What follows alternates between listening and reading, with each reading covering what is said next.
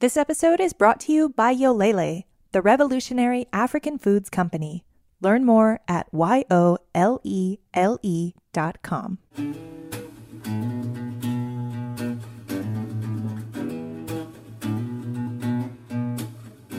Welcome to Pizza Quest. I'm Peter Reinhart, a man on a never ending search for the perfect pizza. This show is the audio version of the Pizza Talk YouTube series where I engage in interesting conversations with some of the country's greatest pizza makers and other artisans. Thanks for joining me on this quest.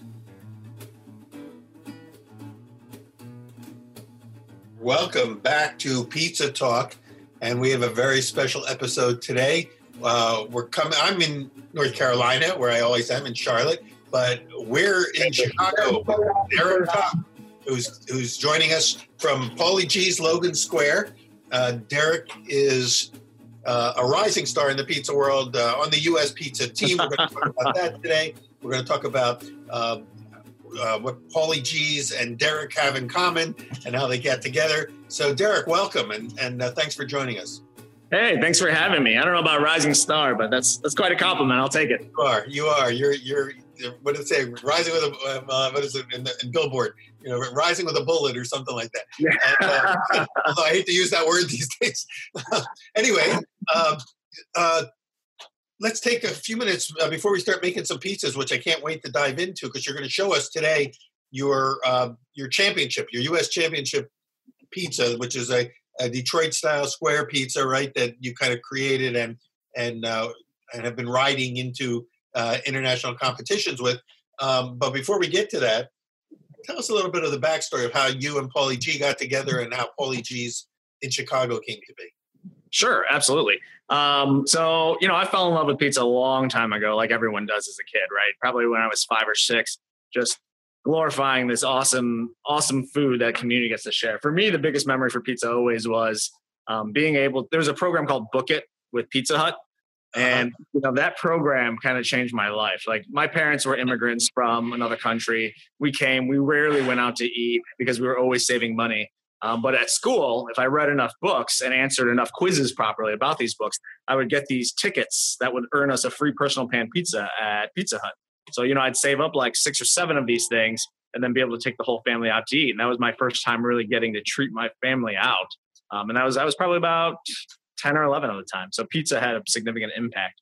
Um, fast forward all the way into post college after I was working, uh, there was a night that my wife was moving out of her space, starting her own business. And, you know, I was helping her move all her stuff into her new office.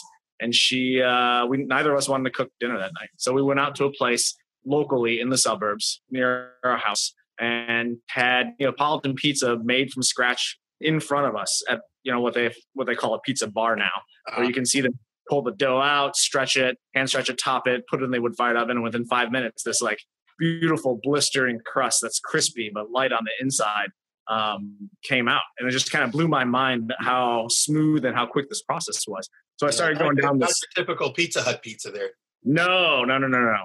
right? Um, I went down this rabbit hole of just starting to learn about pizza as much as I could. So, you know, watching YouTube videos of Tony Gemignani, uh, Roberto, um, going down the, um, what's the website? Pizzamakingforum.com right. and just right. learning as much as I could.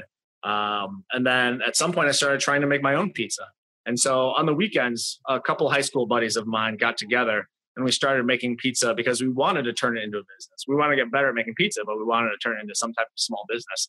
And so we built a wood fired oven on the back of a trailer and started taking it to uh, local farmers markets on the weekends. So every Wednesday was a prep night. You know, we would come home from work, get together at a kitchen, and just prep everything out. Get you know 100 dough balls ready, chop the cheese up, and then every Saturday would be farmers market, and then we would do some private events between there. So after a year of this, you know, I decided this is the highlight of my week. This is what I love to do, making pizza. But even more importantly, you know, having these guests come back week after week, buying more pizza. Some guests were buying seven pizzas and freezing them because they love them so much, um, so they could eat one every day for the whole week. Uh, and so I decided this is something I want to pursue. So the goal at that point was to just open up like a small little shop, maybe like 20, 30 seats, uh, single wood fired oven, and just hopefully grow little by little. Uh, but during that time, I also reached out to three mentors, uh, folks that were not that made a life change. So you know, I wanted someone that kind of reflected me. So someone that did not start in the restaurant business um, and made a life change partway through, and someone that wasn't a diehard Italian. Nothing against Italians, but you know, there's I've met a few Italians that firmly believe that unless you're Italian, you can't make good pizza. And having a mentor like that, I think, would just be too difficult to work with. Um, and so those were the two main criteria. And then one of those three mentors I reached out to was Paulie. Um, Paulie spent a lot of time kind of emailing, talking to me. I visited him in New York. He came to visit me in Chicago, and eventually we decided, you know, let's let's work together. Let's have this partnership slash mentorship. And so I opened well, up a, great, Juice. Great choice because he's talking about a guy who made a career change, and it wasn't Absolutely. early in life like you. Uh, but what were you doing before? What what track were you on before you realized your passion was in pizza? So I'm a black sheep of the family. I uh, I'm a med school dropout after two years, uh-huh. and then I got my master's in healthcare administration, and I was working in a state hospital for about five years before I switched over to healthcare consulting for academic medical centers. Um, wow. And that focus, that area was focused all on cost efficiency and quality of different operational standards, uh, all the new technology coming into medicine, and whether it had a significant impact to quality or not. Um, and so I worked in consulting probably for about three, four years before I made the change completely over to pizza. During that time when I was consulting, you know, we like to refer to it as hybrid entrepreneurism, right? So every day was, you know, I'm doing my nine to five, more than that. And then every Wednesday and Saturday, I'm doing my passion project and trying to grow right. it into business. You know, it's it's funny because we hear similar stories from a lot of people. Certainly, people that have entered the pizza world have, uh, you know, sort of the unexpected realization of how much how much they love pizza and what it can mean for them and and uh, imagine you know going take changing tracks whether it's a lawyer or an IT guy or a or a medical guy you know it's uh, it's quite a step. It's a brave step I think to take because number one you're dealing with the family pressure right as you said. You're suddenly like what do you mean you're giving up being a doctor or you know whatever? And um, and and so you got pressure now because you got to make this work as well and and and also retain that love and passion for it because once it becomes a business it's it's not just a hobby and a fun thing. Oh absolutely. You know it's the pressure is it's people don't understand it i think until they sign the dotted line right? I mean it's one thing to help make money so you can support yourself and you know potentially your investors um, it's another thing to have 25 people that work for you that depend on you for their you know day-to-day paycheck and making sure that they can afford rent and they can afford to eat um, and so those that's like you said, it's the pressure of it all. It's crazy. So Derek, uh, uh, how did how did you become Paulie Gee's? Did you open a restaurant first before partnering with Paulie, and then when did the Paulie uh, moniker come on? No, so I had I built a small business that was just the the farmers markets and private catering, and like I said, we did that for about a year, and then after that, I had wanted to build out the restaurant, and so you know, but like I said, between then and during that time, I got to meet Paulie, and Paulie eventually had proposed that he wanted to work with me and open up a spot in Chicago. Um, and so, starting at that point, I kind of started looking for places and looking for venues that we could open up. That whole process took us about two and a half years before I found a spot that I signed on and got the keys for. Wow. Um, and so during that time, I actually, you know, about a year in, I left my corporate job mostly because you know I'd, I'd been talking about it with my boss at the time and she was very kind. She allowed me to stay on for a while but at some point during one of our one-on-ones she was just like so when are you actually going to leave? Because you know they're always planning for how to replace how to keep moving and I, yeah, I can't blame her. I've been talking about it for a while. Yeah, yeah. So I, I did the right thing and i left the company um, especially when I, I thought i was going to sign at that point but that that deal like many did not work out and it fell through. So then i i was probably without a job for a year and a half. During that time i picked up some tutoring jobs, teaching kids, high school kids, how to like do better on SAT and ACTs. Oh. Um, but also, I started working in a pizzeria nearby to better understand just like the role of everything. I had done, I'd probably done about three weeks at Paulie's working through the different positions. So, you know, I hosted, I served, I bussed, I washed dishes, I did everything because I had never been in the industry before. So I wanted to learn every position as much as possible. Yeah. So you went, you actually moved to New York for a while then, huh? Uh, yeah. I mean, it was it was not a long period of time, but I was out there. I was Airbnbing it and just you know walking over and learning everything I could, adapting everything I could. Um, and then at that point, you know, I like I said, while I was looking for a job, I found another job in uh, in nearby at a pizzeria in a similar fashion. So a full service sit down pizzeria to better understand just kind of life on the line, working in the kitchen, things like that. Um, and then, you know, by that point already, Paulie and I had solidified our relationship, and it was just a matter of finding the right spot and moving forward with it. When you were spent that time in, in Brooklyn with Paulie, uh, did you do you feel like you added repertoire skills that you didn't have before you went there? Did you pick up some new ideas and methods and techniques that you were able to apply? Absolutely. I mean, I think the most beneficial is working in, in the day kitchen staff and having all the prep ready and things like that. I had never worked. Um, you know, we made like a hundred doughs for an event, but we didn't do it to the level that Paulie's does. You know, I, I didn't do like six buckets, eight buckets, ten buckets of dough at a time, or prepping all those things, and then learning how you know their process of specific ingredients, things like uh, their vegan sausage, their pickled pineapple, their chili oils, things like that. Um, so a lot of that was just as much kitchen time as possible. So it was a lot of getting up at 8 a.m. and not leaving till about 10 p.m. and just absorbing everything I could, um, taking notes, going home, studying the menu again, figuring it out.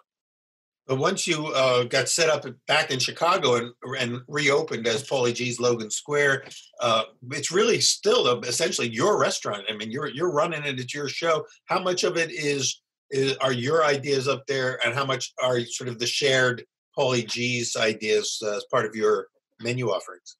Sure. So when we opened, we had probably about 65 to 70% of the menu was Paulie's menu. And so we pulled his greatest hits, used those things, and then introduced a few pies of my own. And then year by year, we've kind of reduced some of Paulie's menu or taken the things that don't sell as well or don't do as well and made it more own and more to local taste, as well as just my staff, um, their creativity and what they bring forth as well.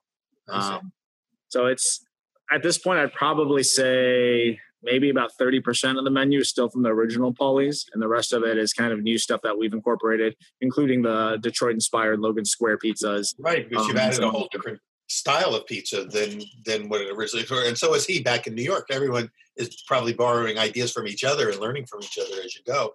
Uh, how long have you been open now in Chicago? Uh, we, in we just had our four year anniversary last week, Thursday. So it goes fast, man. I feel like I just met you at like Pizza Expo, and that was like just about four years ago or something. You were just running. You know? uh, Paulie introduced me to you then, and and he said, "Yeah, this is my guy in Chicago," you know, and uh, said, keep your eye on him. You know, so, uh, Time so flies. Time flies amazing, sometimes. Amazing, and then all of a sudden you're into competitions, and and so I want to maybe you can um, talk us a little bit through the pie you're going to show us, and and how you know how you came up with that and uh, what you have won with it already. Yeah, competitions are a whole nother beast. They're they're super interesting. I think there's you know there's a lot of pizza maker skill because you're an unknown kitchen and you you know unknown variables that you're trying to work around, but also you know you don't know who your judges are going to be that day. And depending on your judge's taste, it's very subjective. It's almost it's almost like when you see a guest, right? A guest will try your pizza and say, "Oh my god, this is the best thing I've ever ate," and then the next table could be like, "This is the worst pizza I've ever had in my life." And you just there's so much there's there's definitely an element of luck to it tied to the you know high level of skill. My there first is, competition I can tell you from the judging standpoint i've been on that side of it uh, is that depending on which pizza of the day that you're eating is it is it your first one or is it your 25th one? Oh i can only imagine yeah. you, yeah the way you relate to it. That's part of the challenge right? And that's yeah. you know as a judge i don't envy the judges by any means. Like having to sit and eat through 25 50 pizzas even if it's small bites because when it tastes good, you want more bites, but you know you have another 50 bites coming in the next like hour. So it's it's challenging. I have no doubt.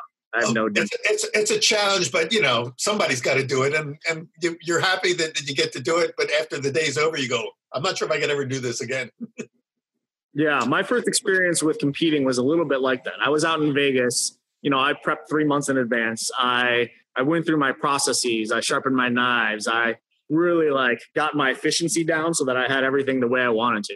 Yeah. And it was a pizza that it was a square, a Detroit style square that featured Chinese char siu sliced really thinly with a uh, with like a what did I put on there again? It was like a five peppercorn sweet sauce that I put across, and I'd cut the I pickled the peppers, mini peppers, and turned them into like little flowers. Oh, wow. um, it was it was beautiful. What, what is chow? Like bottom, bottom Chinese, a Chinese style chow show. What was that? The word you chow. So chasu. What it's like that? a. Um, I used pork belly that time, so it's it's like a roasted pork basically, oh, like a barbecue oh. Chinese pork. Okay. And so I sliced it really thin, you know, and the fat was meant to melt into the cheese as it like came out because while it was still hot, and then we torched it a little bit. I mean, it was a nice show. It was beautiful. The judges hated it. It was I was like bottom two. Um, at that They point, I was ready so, for it. I, you know, maybe I don't know. I mean, I had a lot of guests that loved it, so I thought this is going to be great. This is super creative. Um, and then when I came home, I was super dejected for the rest of the trip there after getting the results. I vowed never to compete again. But then six weeks later, there was a competition being held literally 20 minutes from my house at um, Leo Leo Spizzirri's school. Oh yeah, yeah. So many people that I had met there during the first competition that were so kind to me were were competing. So I thought, you know what? Let me go out there. There's a gluten free category and a I think it was traditional or maybe Neapol. I forgot what the other category was. But I thought, well, these guys are here. I need an excuse. Let me let me go there. I'm not going to put too much thought into this. We have a gluten free dough I've been working on for a while. Let me just put some of my favorite ingredients on that I think would work okay and make it pretty. And then surprisingly, I, I took first place. So just goes to show, you know, you can do all the prep in the world, and there's always a luck element that you never know about. Well, listen, before we run out of time on this segment, because we're going to come back in segment two and, and finish the pizza, but can we get get it started right now and get it into the oven? Absolutely. We'll take a break. All right, Absolutely. fantastic. Um, and now this is not the one that you originally entered, but this is this is the new one that you came up with that that ended up winning what the U.S. Championship. Yeah, I ended up winning a Midwest regional, and so it was it was in the gluten free category specifically. Ah, Um, I'm gonna come over and just check our oven to make sure it's hot enough. and you got yeah. a pretty good sized kitchen there. Nice space. What's that? Good. I say you got a nice sized kitchen there with like, some good space. Thank you. This is our second renovation on our kitchen. We've uh, we've improved it slowly over time because it was necessary. It's just with a kitchen we came in with, it was small, it was tight, it was functional. But as our operations grew and as uh, as COVID hit too, like we had to make some adjustments so that we can make it better. So it's been expensive, but every every step has definitely made us a little bit better for it. Well, it looks really efficient and nice and clean and shiny. Yeah. So this is our dough that we're working with. All This is not a gluten free dough today. This is one of our regular doughs. It's a 75% hydration dough. Um, we use about 2% salt, 2% sugar, 1% yeast. Uh, during normal times when we're not in COVID and we have more demand, we Uh. usually end up using a little bit of sourdough starter as well. And let me introduce you to my main dough guy over here. This is Travis. Hey, Travis is Travis. I'm always a firm believer in surrounding myself with people that are better than me on Yeah. my team wherever I can. Travis has so much more knowledge in bread and dough than me that I've ever had in my life. So, you know, I developed the original recipe and the flavor just wasn't what I wanted to be. I asked him to put put some effort into it and he ended up developing a sourdough add-in that made it amazing. Um, we're not using sourdough right now in these guys. I'm Okay. just using the yeast, but you know, the effect has still been pretty good. I'm gonna, Say one percent yeast. Is that a powdered yeast or a fresh yeast? it's uh, instant yeast. Instant yeast. One percent. Yep. instant. Okay. one percent instant yeast, and then I use a blend of flours. Um, it's ninety percent high gluten, and then ten percent. Uh, trying to remember what the other. It's not semolina, durum. That's right. We use ten percent durum, and then we use about one or I think I got to double check my numbers. One or two percent diastatic malt also to give it a little bit of browning. Nice. So, and I and I see that you've pre-baked it. So you use you your your method there is to use a, a pre-baked dough. Yep, and I like par baking for a multitude of reasons, especially in high volume situations. I just realized I blocked you. Especially in high volume situations, when you par bake, you can control exactly the height you want it to be, and it gives it a little more rigidity so that you can top it a little bit more. My fear was, you know, when we tested without par baking, we would always have a little bit of like too much deflation because of how much topping we had, and if it wasn't the optimal time during the dinner rush, we would have to lose some doughs because the quality wasn't as good Right. Right. you know, at, at home, if I'm just cooking for myself, I won't do a par bake because I know I'll eat it whenever it comes out. It's fresh, it's perfect the way I want it to be. But in the restaurant, we par bake hundreds of these for a full service just to get it ready. What is that pan? Is that is that a pardon me? Is that a metal pan, a steel pan of some sort? This is this is a so this is a Lloyd pan, and it's an aluminum treated pan. It's a PTS kit. So we have about we've tested about four different types of pans here. We use a different pan for a gluten free so that we can visually tell immediately whether it's a gluten free dough.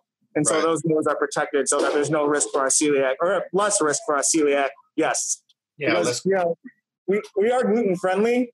We say it's gluten friendly, but since we work in a facility that has flour, we I'm not comfortable saying gluten free. exactly. And and it's basically it's buyer beware because uh, if you're super sensitive, you just got to be extra careful.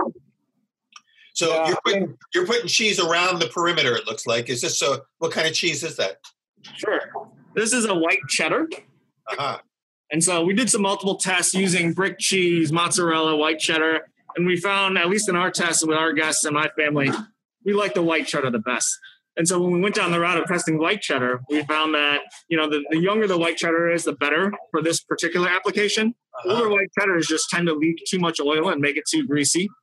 Um, and you have to use a lot more of it. Not to mention older white cheddar, you know, the six six month or like one year or five year age tend to be much more expensive.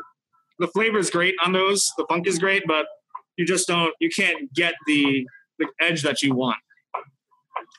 Can you just lift that up again uh, uh, so that we can see it uh, as it's coming together? There you go. Right. That- yeah. Keep the camera on it. That's awesome. So so your so your uh, perimeter um, cheese, and then what about the center? Yep, the center we're going to be using a whole milk mozzarella. That's Ah. dried. Oh, so we're already now we got two different cheeses in play. We do. And so some of that mozzarella will always leak over the edge as well, but you know, it's it's a different taste. Um, we find that you know when the guests get to that edge, they get that nice little umami salt bomb from the cheddar, Yeah. which is what makes them fall in love with it, right? So you're eating the pizza, and that that edge in that corner is really what they fight for, key. So, and do you get with the with the uh, cheddar? Do you get more of a crowning effect, more of a jagged sort of uh, design, or We can it? sometimes. It depends on how much dough shrinkage there is. So, you know, the longer we keep it in the fridge, the more shrinkage we get on the dough. So if it's like a two day dough, we're gonna have to put more cheddar in, and the wall's a little bit more solid. If it's a fresher dough that we made that day, then we find that um, you know you can come, you can get a little bit more whiskey with it. And also, you know, one of the key differences is how old is the cheese that we've shredded. So if it's one to two days old, you're going to get less of that structural support, those wisps. The older it is and the more dehydrated it is, the longer it's been sitting in the fridge, Uh-huh. um, it ends up creating better wisp patterns. And so we don't necessarily strive for that. We don't have that built into our operations. But you know, we, we do just try to like do our best, use it up and see where it goes. And sometimes we get really nice whiffs like Apollonias and other times we don't. Let's take a let's take a peek now again at the uh, top, uh, so that we see it with okay, two kinds of cheese, and now it looks like pepperoni going on. Yep. This is Ezzo's crisp and curl pepperoni. But Ezzo's really uh, really uh, having big impact in the in the uh, pizza community, isn't it? Absolutely. You know, the, the two types of pepperoni that we ever use is we use Ezzo's and then we use Hormel's Rosa Grande. Um, those are the two that we found from an from just a taste and texture standpoint works perfectly for this pizza that we want. That crisping and curling effect that we get. Exactly. That's that's good to know. Um, we're seeing again, you know, as as we've talked to so many different pizza makers, and and and especially as this style is becoming more and more popular, that uh, the, the choices that everybody makes about their ingredients is so critical and and so and so thoughtful. I mean, everyone putting so much thought into, you know, which which brands and which styles are best. Um, you mentioned earlier that you you tested out brick cheese, I think, early on, but you decided to go with cheddar and mozzarella. And uh, what was your your take on using brick? You know, the, I like the brick cheese plenty, but I felt like the flavor wasn't where we wanted it to be. Interesting. Um, it may have been the brand that we used, right? My early tests are we just grab a bunch of different types of cheeses, test it, and see how it goes. So I I don't know if it was the flavor or that particular brand, um, but we kept it pretty simple. And overall, in all our tests, you know, white cheddar went out very quickly.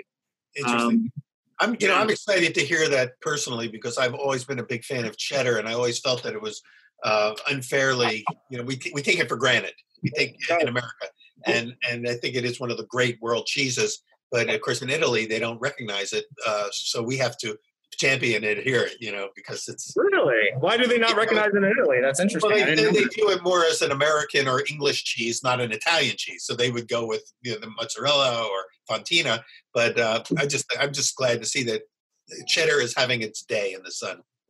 So it's interesting because in, in Italy, so I competed in Italy after I got on the U.S. pizza team, and I I was told not to put ricotta on my pizza. That ricotta is only for desserts. Ah. And so when I got there and landed, I had to design two whole new, totally different pizzas to try.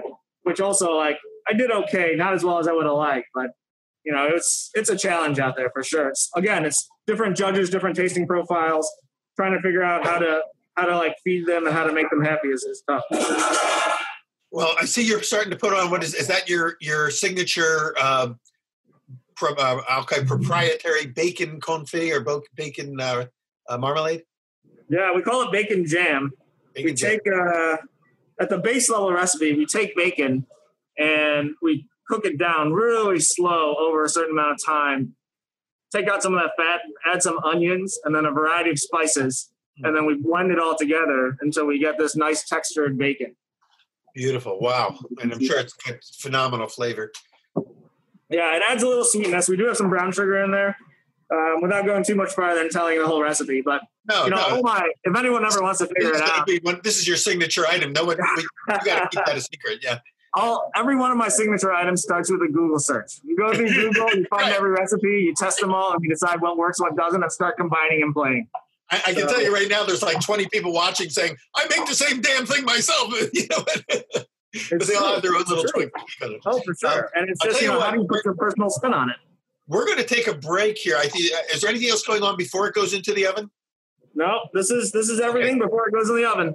Why don't we? Why don't you go ahead and pop it in the oven? We'll take a little break here. When we come back on the next segment, we'll see what it com- what it looks like coming out and how you finish it off and serve it.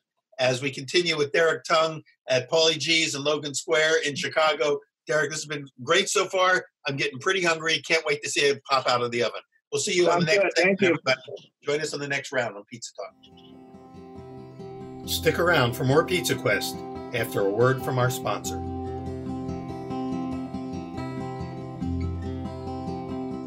This episode is brought to you by Yolele, a revolutionary African foods company based in Brooklyn, New York. Yolele was founded by Senegalese chef, activist, and cookbook author Pierre Thiam. Yolele creates income opportunities for smallholder farming communities, supports their sustainable farming practices, and shares Africa's ingredients and cuisines with the world, starting with fonio. Fonio is a delicious, nutrient dense, gluten free ancient West African grain. Fonio is also drought resistant, so it's good for the planet. Yolele is creating a market for fonio and other African crops grown under resilient farming systems to foster a more biodiverse, drought tolerant landscape across West Africa. Try Yolele's fonio, quick cooking fonio pilafs, and new fonio chips boldly flavored with the ingredients and flavors of West Africa. Sign up for their newsletter for recipes, notes from the field, and culinary discourse, and get a free bag of fonio with your next order of $32 or more. Learn more at yolele.com. That's Y O L E L E.com. We're back on Pizza Talk with Derek Tung, and we're at Paulie Gee's Logan Square. Derek uh, showed us how to get the pizza to the oven. In, in the first part, he's about to pull it from the oven. And Derek, uh, just for uh, information purposes, what uh, what size pan is that, and how much dough went into that pan? Sure, that's an eight by ten pan, and we use 300 grams of dough for this. And so our gluten frees use a little bit more. We use 400 grams of dough for the gluten free, but this one is uh, 300 grams. So it's about ten, approximately ten ounces of dough for those who think like me in, in ounces. So all right, so the dough, so the pizza's got this gorgeous caramelized cheese. It's the mozzarella in the center, the cheddar around the edges, the uh, Ezzo uh, uh, pepperoni have cupped up really nicely, and then the bacon jam is just uh, like flavor bursts all throughout. It is. It is. Those ba- flavor, the bacon jam is just like little bites. And so what I'm always looking for, what my staff is looking for, is if we look in that corner, you can see that cheese is starting to caramelize and starting to turn slightly dark brown. Yeah, And so you can see some of those wisps. Those wisps typically won't survive the process unless you're super gentle using like a fish turner. Um, but in, in our fast pace, when we're doing them quickly, those won't survive. However, the uh, those corners will survive. And when that comes out, we should be able to see a really nice golden shell around them. those wisps usually survive on a little dish that I can tap into throughout the day. That's true. That's true. Keeping it delicious for sure. remember at uh, it uh, you know at the, at the barbecue places where they where they tell you the burnt edges, you know, and uh, Oh God. And now they sell burnt ends, right? I mean, it's why would you not sell those burnt ends? Those are the best pieces. that's right. All right, so Uh, so do you before you put anything else on it? Do you take it out of the pan, or do you to- finish the topping in the pan? So we usually let it sit for about a minute or so before we take it out of the pan. This way, it gives the oils time to redistribute back into the dough appropriately, as Okay. well as gives the cheese a little bit of time to separate from the walls. Um, so we don't pull it immediately. It allows it to cool a little bit, and it makes it easier to work with from the pan perspective. So, Gotcha. but you know, we're at a point where we can probably start loosening it. Um, this is one of my favorite spatulas, just because you're looking for something really long, so you can support pulling it out all the way. If your pan is seasoned right, this thing will come right out after you just kind of loosen up the cheeses. So we'll give it a test and see how this one looks today. Wait, I know you par baked the, the dough first. And so did you have a fair amount of oil in the pan when you baked it? Oh, look at that edge. Look at that frico. Uh, so So that cheddar, some of that cheddar that you uh, rimmed it with all kind of melted down the sides. Yep. So And so basically, that's- I'm getting a grilled cheese That's one of the other nice things about par bake, right? Because you get a little bit of that shrinkage. You get a full wall of cheese with this, sometimes a little bit underneath as well. Yeah. Whereas if you're not par baking, if you look at like a Buddy's pizza, it's delicious, but it's only about a third to maybe half at most of the cheese leaking down the sides. Got And so, you know, some differences in par baking versus not. I think there's there's great ways to do them both. My preference is just the par bake for what we do. That's cool. That, and that's a, a great point about the, the, the cheese can go all the way down that way. Yeah, and you can see, you know, I was lucky this time. The cheese whips kind of survived. But Yeah. edge that you go in on, on the back end, there's no wisps. Like once yeah. you once you go in on that back end, there's no more wisps. So Beautiful. Gorgeous. I, I love the color. I got this hot pan out of the way, dump some oil out. So, wait, when you have a, a sec there, could you just hold up uh, so we can see the undercrust also and see the what kind of color you got on the bottom? Absolutely. Uh, this will be easier if I flip the camera. Give me One sec. Oh yeah. Oh man, lots of really rich caramel, dark caramel, and then in the center a little lighter. Gorgeous. I, I, can almost anticipate what that's going to sound like when you bite into it. so we uh, we oil the pan on the par bake. We do not re-oil it on the second bake because we find that one, our pans already have enough buildup that it's fine, um, and we also the cheese itself releases enough oil that it Yeah. shouldn't be an issue at that point. Gotcha. Favorite weapon, my zombie killer. Beautiful. Yeah. Go to battle with that knife. So, typically, so if somebody orders this pizza, uh, what, what's what's the the ticket price out the window? And uh, is that how you typically serve it in six slices, six squares? We do. So the ticket slice out the window. This runs uh, nineteen dollars for this particular pizza, um, and then we serve it in six because mostly because our wood fired are sold in six as well. And so the idea is that every one of our pizzas is meant to be a personal meal. With this one, you got to try a little bit harder. Uh, but you know, any pizza can be a personal pizza if you try hard enough. Uh, well, I know a few people who could make that a personal pizza. You know, can easily handle that whole thing. Um, uh, you, you mentioned earlier that you're selling slices too. Uh, do you ever sell the squares as a as an individual portion, a slice? We haven't yet. One of the reasons we sell slices is because I like the fact that we can do a fast reheat. So we're using little mini Breville ovens, the Pizzaiolos. Oh yeah, You know, 450 and 650 on top, it's literally a 45 second reheat. And I, I think everyone on my staff even prefers the reheated pizza because you get that extra crispy Yes. bottom layer. Yeah. it is right. kind of this, a secret that a lot of people you know have discovered is that the reheat on a slice can can make it even better. Yeah, It's so interesting because everyone out there, oh, you know, still believes like, oh, I want the fresh pizza. I want the one that just came out. Honestly, I prefer the reheat on a New York slice every single time. Um, we're thinking about doing Sicilians maybe in the window at some point, but we haven't done testing on this and what an actual reheat will do. If Yeah. we did do it, it would probably be we'd probably do larger pans to be more efficient. gotcha.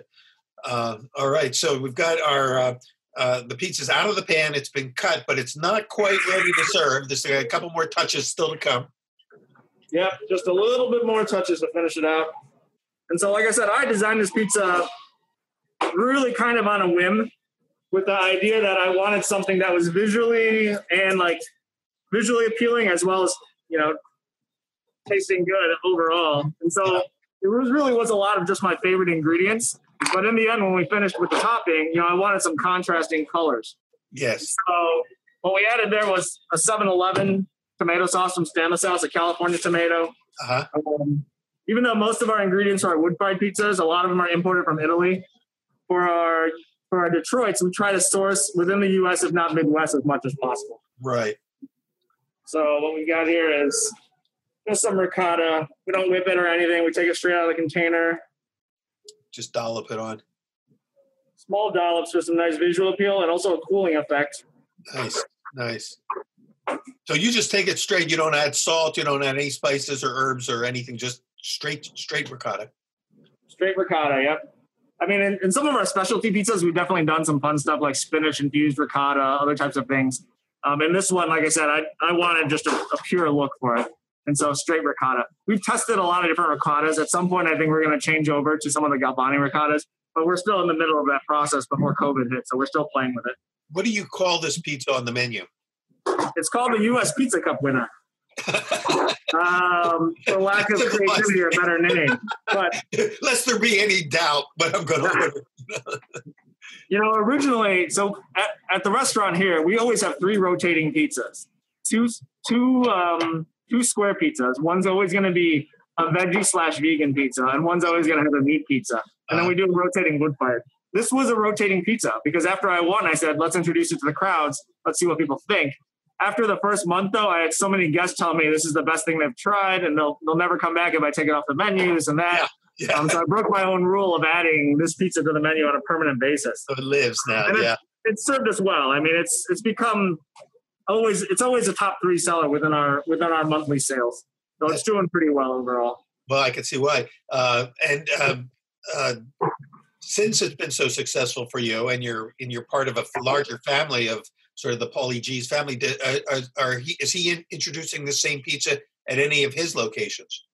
No, he's not. That's uh, you know, purpose one. Paulie, Paulie doesn't know my bacon jam recipe. He's asked for it a few times, and I haven't quite shared yet. But we may get there.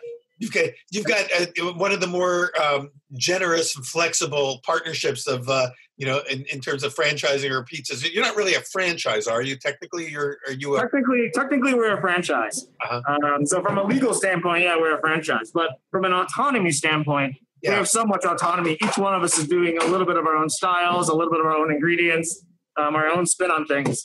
So you know, there's good and bad to all of it. I mean, there's something to be said for opening a McDonald's franchise and having a perfect formula every time, right? Yeah. But also, if you open a franchise, you're you're a McDonald's. There's no doubt that like you have to follow the exact cheeseburger recipe all the way through. Right. Whereas we have the room to play, which gives myself and my employees a chance to be creative and play with things. Which so, is you know, nice. I've got yeah. I've got Tony over here who's going to be leading us on brunch pretty soon as we open up. You know, brunch is something that Paulie's never done that, that we're pursuing. He's helping out with bread baking. We've been doing shokupan. I've got Yvonne over here who's been focusing on our vegan shokupans and doing things like green tea matcha rolls inside our, you know, our shokupan. Okay, so what is it? What is a shokupan? So shokupan is like the Japanese equivalent of brioche, but instead of using a standard standard process, what the first thing they do is they gelatinize by using boiling hot water with the flour in the proportion of one to five, right? And what that does is it creates a super soft dough and a ultimately a bread that lasts longer um, without refrigeration.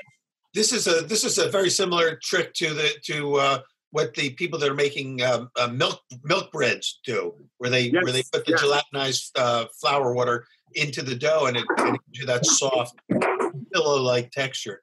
See, what did you just squeeze? Some hot honey or regular honey on there? Uh, that's hot honey. All right, Mike. hot honey on everything that we can. So we had Mike on, you know, and he told us a little bit about the story. So Mike, Mike and Paulie's have this great relationship. It seems like, and you guys, in a sense, helped to launch Mike's to the national stage. Absolutely, Mike. I think was working for Paulie for a long time. Yeah, um, and then he, you know, brought in his condiment because it's something that he grew up with and wanted to enjoy on a more regular basis. And it just it caught on like wildfire, and he's been growing the company ever since. And I gotta, I gotta be honest, it's it's an amazing condiment. Yeah, I use it on ribs. I've used it in fried rice. It's it's so good. And he, uh, I think just yesterday he released that he did an extra spicy hot honey now available. hey, now you're are you walking with the pizza? Is it in your hands right now? I am. I'm just trying to get. get now that we've got everything on it, it's ready to serve, right? So let can we get it a real quick close up of it so we can see it with the, sh- the the honey shine and the contrasting of colors and flavors. I suppose that's like a chiffonata basil on there. It is. So it's beautiful how you you know you've also um, honored you know the presentation side as well as the flavor and textural side. Uh, well, you know, in, I was going to say in today's age, I mean, Instagram eats first for a lot of places. So if it's not if it's not beautiful, you're not you're not going to get social media to move behind it. You're not going to get eyes on it. Um, and I've always been a firm believer that you know you eat first with your eyes. I mean, I'll eat anything even if it looks terrible just to try it. But if it doesn't look delicious, you know you've lost half the battle already. Well, I can tell you that at my my culinary students at Johnson and Wales, the, the first thing that they learn and the thing they never forget is that phrase "you eat first with your eyes." Uh, I when I when I want to kind of remind them, I just say uh, I just say the first word of it, and they complete that sentence. And, and you can see why. Look at how I mean, how could you not want to take a bite of that? It's unbelievable. Could would it be possible for you to hold up one square and give us a little sort of a cross section shot of the of the structure? Absolutely. Oh my God! Yeah. So any oh my that's perfect. That is unbelievable no wonder that this one uh, U.S. championship. Uh, is your plan to take it, or are you going to be competing with this on the? Uh, I, I, know the World Championships got postponed in Italy this year, but are you going to take it to Italy? So I went to Italy last year, and I did a um, a three meat pizza that was based on all local meats. And then for the gluten free division, I ended up doing a uh, a black kale, a local Italian black kale pizza with fried garlic chips, along with like a fried black kale crumble on top. Um, both did very mediocrely in Italy. So um, I think those things are out of our control. But uh, what this year's runner-up is next year's grand champion. You just never know. That's know. true. That's true. They're um, catching up. Also, Italy. Italy's been very influenced by what's going on here. I think, from what I can tell, uh, and they're they've opened up to the entire American influence. And of course, the American influence is just a global influence that we consolidate here. Look at all the different uh, you know concepts that you brought into your pizzas with the asian influences the italian influences the the uh, wisconsin influences you know? oh absolutely I, I, mean food has become more globalized than ever i feel like especially you can source almost almost everything from anywhere which is which is crazy to think about um, now it just becomes a matter of how do you utilize the ingredient how do you highlight freshness and how do you do justice to it yeah. my competition days I've i always toy with it you know i always think that my competition days are over but there's there's always a little itch that wants to go back and compete a little bit more. Uh-huh. Um, a lot of my a lot of my staff, I think, are interested in the idea of competition too. So if anything, I may be sponsoring them or having them compete on on behalf of Paulie Gee's. You know, yeah. I've done two competitions in the U.S. and then um, a full the full Italian competition out there, and I it was a fun time. It was amazing. Um, but for me, I think the, the greatest joy isn't winning a competition or doing well there. The greatest joy really is you know, seeing our regulars, spending time with them, watching the families grow up. And so I, am much more focused, well, especially now, much more focused on the restaurant and getting yeah. it that we can create an experience or in the future, more experiences that are just a part of everyone's daily lives, like just approachable good food. Well, I think it's also great that you've got a team of people there that you can uh, now go from being the mentee to being the mentor and and and groom them to win competitions and all those great ideas that they come up with can end up on the menu at the restaurant as well. Oh, it's, I mean, I don't even know, know if it's a mentor mentee relationship. I feel like I, I definitely learn a lot from each of them, allowing them to pursue kind of what they're trying to figure out and how they want to tweak things. I yeah. mean, there's there's a lot of misses, but you know, as long as we learn from every single miss that we have, we, we continue to move forward. So, you know, I've got a guy that loves giardiniera and he's just making all sorts of different types of innovative giardiniera. Yeah. And it's it's great to have people like that on the team and it's great to give them some freedom to play. Um, and someday, I know some of these guys aren't going to, you know, they're not here permanently. So it's as much as I can learn from them, I, I try to teach back to them too. And they've made my life easier. You know, from from day one, I used to spend 14, 15 hours at the restaurant, you know, five to six days a week. And yeah. now I've got a strong enough team that I can opt to come in for like five or six hours and I know that everything's going to be set. Little mistakes will get taken care of. And, you know, I'm not as essential as I used to be. I can focus on the customer experience more now. I have two questions before we run out of time and we have to leave you. And, and one first question is, uh, are, what's going to happen to that pizza that you just showed us? Who's going to eat that? Is that your? Are you going to share that with your team, or are you going to sell it, or what? Or can you take a bite and and vicariously let all of our viewers kind of enjoy it with you or with one of your teammates? I can definitely take a bite. I'll see if the team wants any. Um, you know, most of the team here have worked here long enough that they're more excited about other people's pizzas than our own, which is absolutely fair. Because honestly, I get more excited about other people's pizza, especially when I see innovative, creative things going on than our yeah, own now too. Of course. Um, so I'll take a bite of this for sure. Uh, well, what was the second question? Did I miss the second? I wish question? you could pass it through the screen, but obviously we can't. And but we're going to hope that people will will make it, and we're going to try to feature. Uh, we're going to be working on a book uh, Pizza Quest book and a Pizza Talk book, and we're going to feature pizzas that are shown here on the show. So again, yeah, are, can you describe because we're not quite getting the sound? Can you describe what that sound is when you bite into that crust? Yeah. So absolutely, the bottom has a little bit of crisp and a little resistance, and it goes into a nice soft center, which Yeah. ends up being super tender all the way through.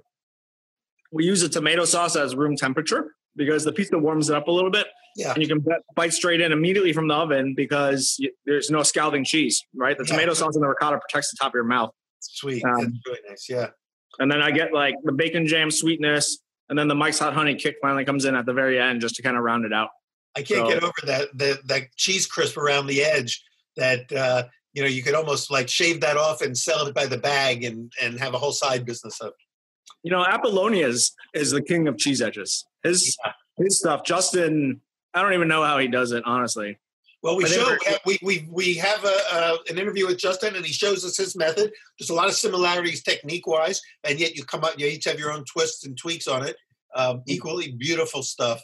Uh, one final question, though, that I do want to ask you is: in, light of everything that we're dealing with with COVID and and the pivoting that everyone's doing, where do you see it all going for you? I mean, let's say that things return to some form of normalcy, where where uh, dine-in restaurants can open again. Uh, Do you think that you're going to actually go back to that model, or do you have any ideas yet?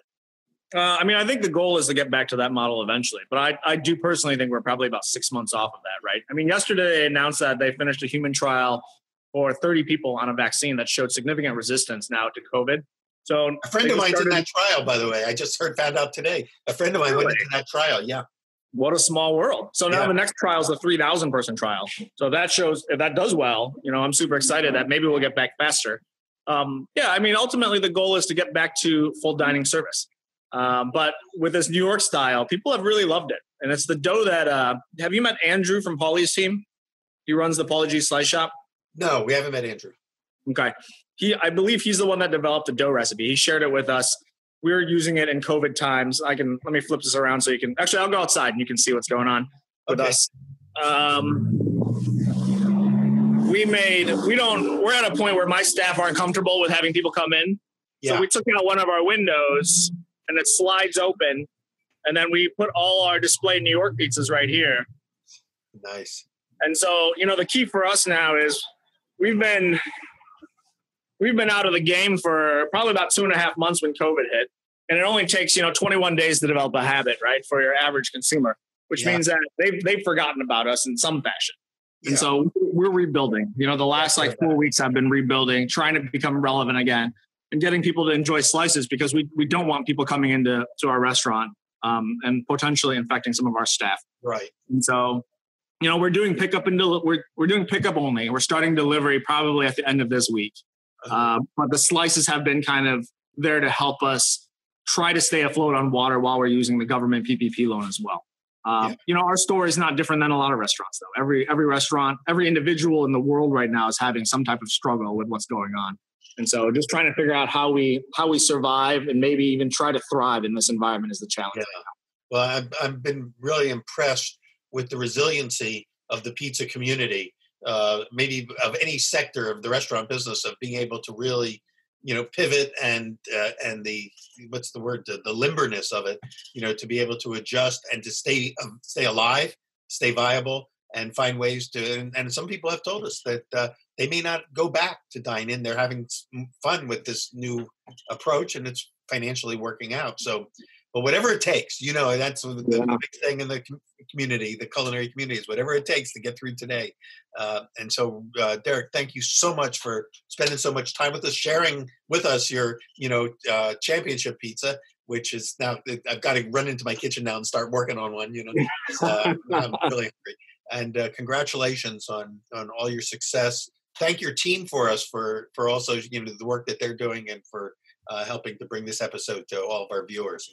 Keep coming back to Pizza Talk. We're meeting great people like Derek, and uh, and we're going to keep showcasing the the things that they're doing. We're celebrating not only pizza makers but artisans of all types and and uh, growers, farmers. Uh, our friends at uh, the various, at the Napoli Tomatoes, for instance, one of our sponsors at Forno Bravo Ovens, are who, who have helped you know uh, really make this all possible. Uh, and anybody that's in the game, we're all in this together. And so we thank all of you for being part of this. We thank you, Derek, and we'll see you either in Atlantic City if the uh, North Northeast event happens, or at Vegas, or back on a virtual platform. Whatever happens first, I know we'll all be there. And uh, thanks for being part of this large community. I look forward to it. Sounds good. Thank you for having me on. It's been a pleasure. All right, man. Well, thank you so much. Congratulations, and we'll see you all on the next episode of Pizza Talk. Thanks. Thank you, guys. Pizza Quest is powered by Simplecast. Thanks for listening to Heritage Radio Network, food radio supported by you. For our freshest content, subscribe to our newsletter. Enter your email at the bottom of our website, heritageradionetwork.org, and connect with us on Instagram and Twitter at heritage underscore radio. You can also find us at facebook.com slash heritage radio network. Heritage Radio Network is a nonprofit organization driving conversations to make the world a better, fairer, and more delicious place. And we couldn't do it without support from listeners like you. Want to be a part of the food world's most innovative community? Subscribe to the shows you like, tell your friends, and please join the HRN family by becoming a member. Thanks for listening.